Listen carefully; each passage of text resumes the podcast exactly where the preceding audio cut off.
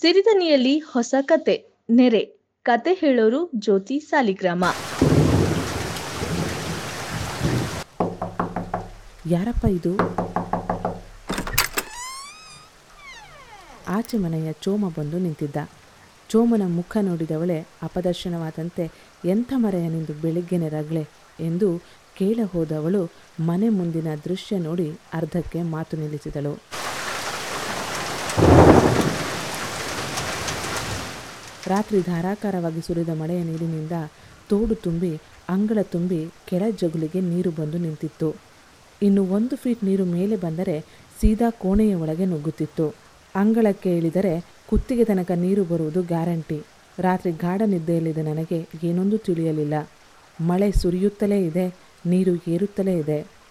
ಆಚೆ ಮನೆಯ ಚೋಮ, ದೋಣಿಯಲ್ಲಿ ಬಂದವನು ಮನೆಯ ಬಾಗಿಲು ಹಾಕಿರುವುದು ನೋಡಿ ನನ್ನನ್ನು ಎಬ್ಬಿಸಿದ್ದಾನೆ. ಎಷ್ಟೋ ವರ್ಷಗಳ ನಂತರ ಇಂಥದ್ದೊಂದು ನೆರೆ ಬಂದಿದ್ದು. ಮೊನ್ನೆಯ ತನಕದ ಮಳೆಗೆ ಅಂಗಳದಿಂದ ಮೂರು ಮೆಟ್ಟಿಲು ನೀರು ಮೇಲೆ ಬರುತ್ತಿತ್ತು ಅಷ್ಟೇ. ಮಳೆ ನಿಂತ ಕೂಡಲೇ ನೀರು ಇಳಿದು ಹೋಗುತ್ತಿತ್ತು. ಆದರೆ ಇದೆಂಥ ನೆರೆ? ಹಾಗಾದರೆ ನಮ್ಮ ಸೀತಾ ನದಿ ಎಷ್ಟು ಉಕ್ಕಿ ಹರಿಯುತ್ತಿರಬಹುದು? ಎಷ್ಟೋ ವರ್ಷಗಳಿಂದ ಕಾಣದ ನೆರೆ ಇದು. ರಾತ್ರಿಯೇ ನೀರು ಇನ್ನಷ್ಟು ಹೆಚ್ಚಾಗಿ ಕೋಣೆಯೊಳಗೆಲ್ಲ ನುಗ್ಗಿದ್ದರೆ ನನ್ನ ಗತಿ? ಅದನ್ನು ಯೋಚಿಸಿಯೇ ನಡುಗಿ ಹೋದಳು ರುದ್ರಿ. ಆ ಮೇಲ್ದಂಡೆ ಮಹಾಕಾಳಿಯ ಕೃಪೆಯಿಲ್ಲದಿದ್ದರೆ ನಾವೆಲ್ಲ ಬದುಕಿರುವುದೇ ಕಷ್ಟವೆನಿಸಿತು. ಇಷ್ಟೆಲ್ಲ ಯೋಚನೆಯಲ್ಲಿ ಬಿದ್ದ ರುದ್ರಿಯನ್ನು ಚೋಮ ಎಚ್ಚರಿಸಿದ. ರುದ್ರಿ, ದೋಣಿ ರೆಡಿ ಇದೆ. ಬೇಗ ಹೊರಡು. ನರಿ ಮತ್ತು ಮ್ಯಾಲ್ ಬತ್ತಮ್ರು ಇಲ್ಲಿಂದ ಎಲ್ಲರನ್ನೂ ಎಬ್ಬಿಸ್ತಿದ್ದಾರೆ. ಬೇಗ ದೋಣಿ ಹತ್ತು ಎಂದು ತಡಬಡಿಸಿದ. ಈಗ ರುದ್ರಿಗೆ ಯೋಚನೆಗಳಿಂದ ಪೂರ್ತಿ ಎಚ್ಚರವಾಯಿತು. ಅರೆ, ಬೇಗ ಹೊರಡಂದ್ರೆ? ಈ ಮನಿ, ಈ ಸಾಮಾನೆಲ್ಲ ಎಂತ ಮಾಡುದು ಮರೆ? ಈ ನೆರಿಗೆ ಮನೆ ಪೂರ್ತಿ ಮುಳುಕಿ ಹೋದ್ರೆ ಎಂತ ಮಾಡುದು? ರುದ್ರಿ, ಅಷ್ಟೆಲ್ಲ ಯೋಚನೆ ಮಾಡೋಕೆ ಟೈಮ್ ಇಲ್ಲ ಈಗ. ಜೀವ ಹೆಚ್ಚಮ್ಮಗಿದ್ರೆ ಬೇಗ ದೋಣಿ ಹತ್ತು. ಅವ್ರು ಹೆಚ್ಚೋದು ಕಾಯುವುದಿಲ್ಲ ಎಂದು ಗಡಿಬಿಡಿ ಮಾಡಿದ. ರುದ್ರಿಗೆ ತನ್ನ ಜೊತೆ ಏನನ್ನು ಒಯ್ಯುವುದೆಂದೇ ತಿಳಿಯಲಿಲ್ಲ. ಯಾವುದಕ್ಕೂ ಇರಲಿ ಎಂದು ತನ್ನ ಮೊಬೈಲ್ ಫೋನ್ ಹಿಡಿದು ಮನೆ ಮುಳುಗದಿರಲಿ ಎಂದು ಮಹಾಕಾಳಿಗೆ ಮತ್ತೊಮ್ಮೆ ಬೇಡಿಕೊಂಡು ಮನೆಗೆ ಬೀಗ ಜಡಿದು ಕಾಯುತ್ತಿದ್ದ ದೋಣಿಯಲ್ಲಿ ಕುಳಿತಳು. ದೋಣಿಯಲ್ಲಿದ್ದದ್ದು ಪರಿಚಿತ ಮುಖಗಳೇ. ಎಲ್ಲರ ಮುಖದಲ್ಲೂ ಚಿಂತೆ, ದುಗುಡ ತುಂಬಿಕೊಂಡಿತ್ತು. ಆಚೆ ಮನೆಯ ಚೋಮನ ನಾಯಿ ಮರಿ ಇವಳನ್ನು ನೋಡಿ ಕುಯಿ ಕುಯಿ ಎನ್ನುತ್ತಿತ್ತು. ದೋಣಿಯಲ್ಲಿ ಹೋಗುತ್ತಿದ್ದವಳಿಗೆ ಕಾಣುತ್ತಿದ್ದುದು ಎಲ್ಲೆಂದರಲ್ಲಿ ನೀರು. ಅರ್ಧವಾಸಿ ತೋಟಗಳು ಮುಳುಗಿ ಹೋಗಿದ್ದವು. ಗದ್ದೆಯ ಪೈರುಗಳಂತೂ ಕಣ್ಣಿಗೆ ಕಾಣುವುದೇ ಇಲ್ಲ. ಅದೆಲ್ಲ ಯಾರ ಗದ್ದೆ, ಯಾರ ಜಾಗ ಒಬ್ಬರಿಗೂ ತಿಳಿಯುತ್ತಿರಲಿಲ್ಲ. ಅರ್ಧ ಮುಳುಗಿದಂತಿದ್ದ ಮನೆಗಳು ಎಲ್ಲ ನಮ್ಮನ್ನು ಒಂಟಿಯಾಗಿ ಬಿಟ್ಟು ಹೋಗುತ್ತಿದ್ದಾರೆಂದು ಮೂಕರೋದನ ಮಾಡಿದಂತಿತ್ತು. ಈ ಬಾರಿ ಮಳೆಗಾಲದ ಮಳೆ ಚೆನ್ನಾಗೇ ಇತ್ತು. ಆದರೆ ಈ ಪಾಟಿಯ ನೆರೆ ಮಾತ್ರ ಹೊಸದು.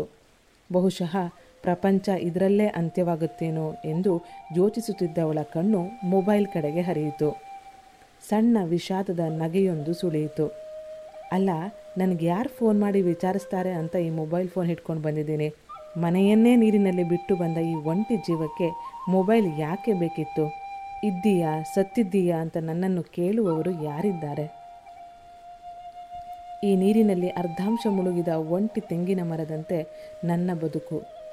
ಯೋಚನೆ ನಿಲ್ಲಿಸಿ ತನ್ನ ಜೊತೆ ದೋಣಿಯಲ್ಲಿರುವವರನ್ನು ಒಂದು ಕ್ಷಣ ಗಮನಿಸಿದಳು. ಒಂಟಿ ಚೋಮನನ್ನು ಬಿಟ್ಟರೆ ಹಿಂದಿನ ಮನೆಯ ಗಂಡ ಹೆಂಡತಿ ಎರಡು ಮಕ್ಕಳು. ಅವರೇ ಅದೃಷ್ಟವಂತರು ಎಂದುಕೊಂಡಳು. ನನ್ನಂತಹ ಒಂಟಿ ಜೀವ ಈ ನೆರೆಯಲ್ಲಿ ಮುಳುಗಿ ಸತ್ತರೂ ಕೇಳುವವರೂ ಇಲ್ಲ ಅಳುವವರೂ ಇಲ್ಲ ಎಂದುಕೊಂಡು ಮತ್ತೆ ದಟ್ಟ ಮೋಡಗಳಿಂದ ಕಪ್ಪಾದ ಆಕಾಶ ನೋಡಿದಳು. ಬಹುಶಃ ಈ ಸಲದ ಮಳೆ ನಮ್ಮ ಮನೆ ಮಠಗಳನ್ನೆಲ್ಲ ಮುಳುಗಿಸಿ ಹೋಗಲೆಂದೇ ಸುರಿಯುತ್ತಿದೆ ಎಂದು ಅಂದುಕೊಂಡಳು. ನಾನೊಬ್ಬಳೇ ಇರುವುದು, ಇದ್ದರೆ ಇದ್ದೇನು, ಸತ್ತರೆ ಸತ್ತೇನು ಮತ್ಯಾಕೆ ತಲೆಬಿಸಿ ಎಂದು ರುದ್ರಿ ಗಟ್ಟಿ ಧೈರ್ಯ ತಂದುಕೊಳ್ಳುವಾಗಲೇ ದೋಣಿಯಿಂದ ಇಳಿಯಲು ಹೇಳಿ ಅಲ್ಲೇ ಕಾಯುತ್ತಿದ್ದ ಮಿನಿ ಬಸ್ಸನ್ನು ಹತ್ತಲು ಹೇಳಿದರು.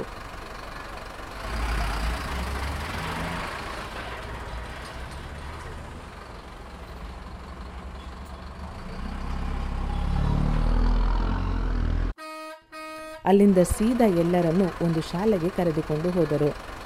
ಶಾಲೆ ಅದಾಗಲೇ ಪ್ರವಾಹ ಪೀಡಿತ ಜನರಿಂದ ತುಂಬಿಕೊಳ್ಳುತ್ತಿತ್ತು. ಶಾಲೆಯ ಒಳಗೆ ನಡೆಯುತ್ತಿದ್ದವಳಿಗೆ ಇದ್ದಕ್ಕಿದ್ದಂತೆ ನೆನಪಾಯಿತು, ತಾನು ಒಂದು ಜೊತೆ ಬಟ್ಟೆಯನ್ನೂ ತಂದಿಲ್ಲ ಎಂದು. ಅಯ್ಯೋ, ಈ ಮಳೆ, ಮಳೆಯಿಂದ ನೆರೆ, ಎಷ್ಟು ದಿನ ಇರುವುದೋ ಏನು ಅಂದುಕೊಂಡು ಒಳನಡೆಯುತ್ತಿದ್ದವಳಿಗೆ ಶಾಲೆಯ ಮೂಲೆಯ ಜಗುಲಿಯಲ್ಲಿ ಕಂಡ ಮುಖವೊಂದು ಎಲ್ಲೋ ನೋಡಿದಂತೆನಿಸಿತು.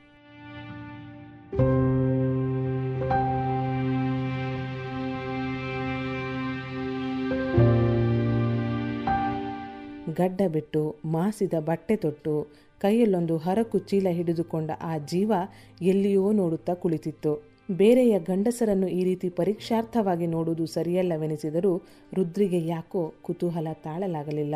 ತನ್ನ ಸಾಲಿನಿಂದ ಆಚೆ ಸರಿದು ಆ ವ್ಯಕ್ತಿಯನ್ನು ಹತ್ತಿರದಿಂದ ನೋಡಿಯೇ ಬಿಡುವ ಎನ್ನುತ್ತಾ ಅವನಡೆಗೆ ನಡೆದಳು.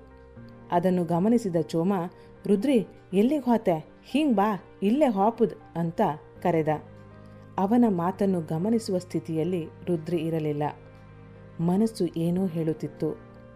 ಸೀದಾ ಆ ವ್ಯಕ್ತಿಯ ಹತ್ತಿರ ಹೋಗಿ ಮುಖವನ್ನೊಮ್ಮೆ ದಿಟ್ಟಿಸಿ ನೋಡಿದಳು. ಮನಸ್ಸು ಹೌದು ಹೌದು ಎನ್ನಲು ಶುರು ಮಾಡಿತ್ತು ನಿಜ, ಇದು ಅದೇ ಮುಖ, ಅದೇ ವ್ಯಕ್ತಿ. ಇಷ್ಟು ವರ್ಷದಿಂದ ಎಲ್ಲಿ ಹೋಗಿದ್ರು? ಯಾಕೆ ಈ ಅವತಾರದಲ್ಲಿದ್ದಾರೆ? ಇಲ್ಲಿ ಹೇಗೆ ಬಂದರು? ಪ್ರಶ್ನೆಗಳ ಸರಮಾಲೆ. ಅಷ್ಟರಲ್ಲಿ ಹಿಂದೆ ಬಂದ ಚೋಮ ರುದ್ರಿ, ಇವನ ಹತ್ರ ಎಂತ ಮಾಡ್ತಿದ್ದೆ? ಬಾ, ಹಾಪ. ಒಳಗೆ ಗಂಜಿ ಕೊಡ್ತಿದ್ದಾರೆ, ಎನ್ನುತ್ತಿದ್ದ. ಚೋಮನ ಮಾತು ರುದ್ರಿಗೆ ಕೇಳಿಸದು. ಕಣ್ಣು ಮಿಟುಕಿಸದೆ ಆ ವ್ಯಕ್ತಿಯನ್ನು ನೋಡುತ್ತಿದ್ದಳು. ಏನೋ ಮನಸ್ಸಿಗೆ ಹೊಳೆದು ಆ ವ್ಯಕ್ತಿಯ ಚೀಲ ತೆಗೆದು ತನಗೆ ಬೇಕಾಗಿರುವ ವಸ್ತು ಸಿಗಬಹುದೇ ಎಂದು ಹುಡುಕಾಡಿದಳು. ಅವಳ ನಂಬಿಕೆ ಸುಳ್ಳಾಗಲಿಲ್ಲ.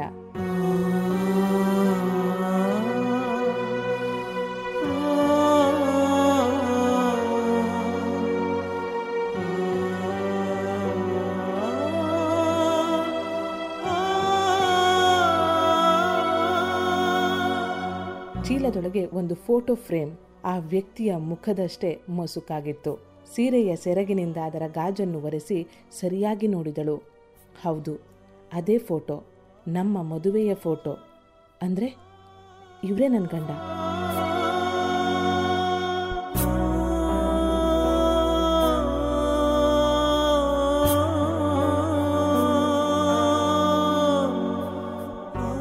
ಹತ್ತು ವರ್ಷದ ಹಿಂದೆ ಬಿಟ್ಟು ಹೋದವರು.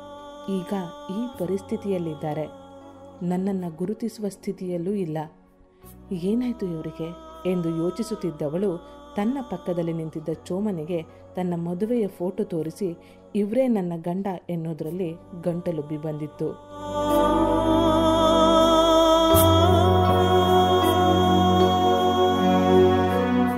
ಚೋಮ ರುದ್ರಿಯ ಮಾತು ಕೇಳಿ ಅಯೋಮಯ ಸ್ಥಿತಿಯಲ್ಲಿದ್ದ. ರುದ್ರಿಯ ಗಂಡ ಕಿಟ್ಟ ಇನ್ನು ಅದೇ ಶೂನ್ಯದಲ್ಲಿ ದೃಷ್ಟಿ ನೆಟ್ಟಿದ್ದ. ಆರ್ಭಟಿಸುತ್ತಿದ್ದ ಮಳೆ ಈಗ ಸುಸ್ತಾದಂತಿತ್ತು. ಸ್ಥಳಾಂತರಗೊಂಡ ಎಲ್ಲರ ಕಣ್ಣು ಬದುಕೇ ಮುಳುಗಿಸುತ್ತಿರುವ ನೆರೆಯ ಬಗ್ಗೆ ಯೋಚಿಸುತ್ತಿತ್ತು. ಆದರೆ ರುದ್ರಿಗೆ ಮಾತ್ರ ಕಳೆದುಕೊಂಡಿದ್ದ ಜೀವರತ್ನವೊಂದು ನೆರೆಯಿಂದ ವಾಪಸ್ಸು ಸಿಕ್ಕಿತ್ತು.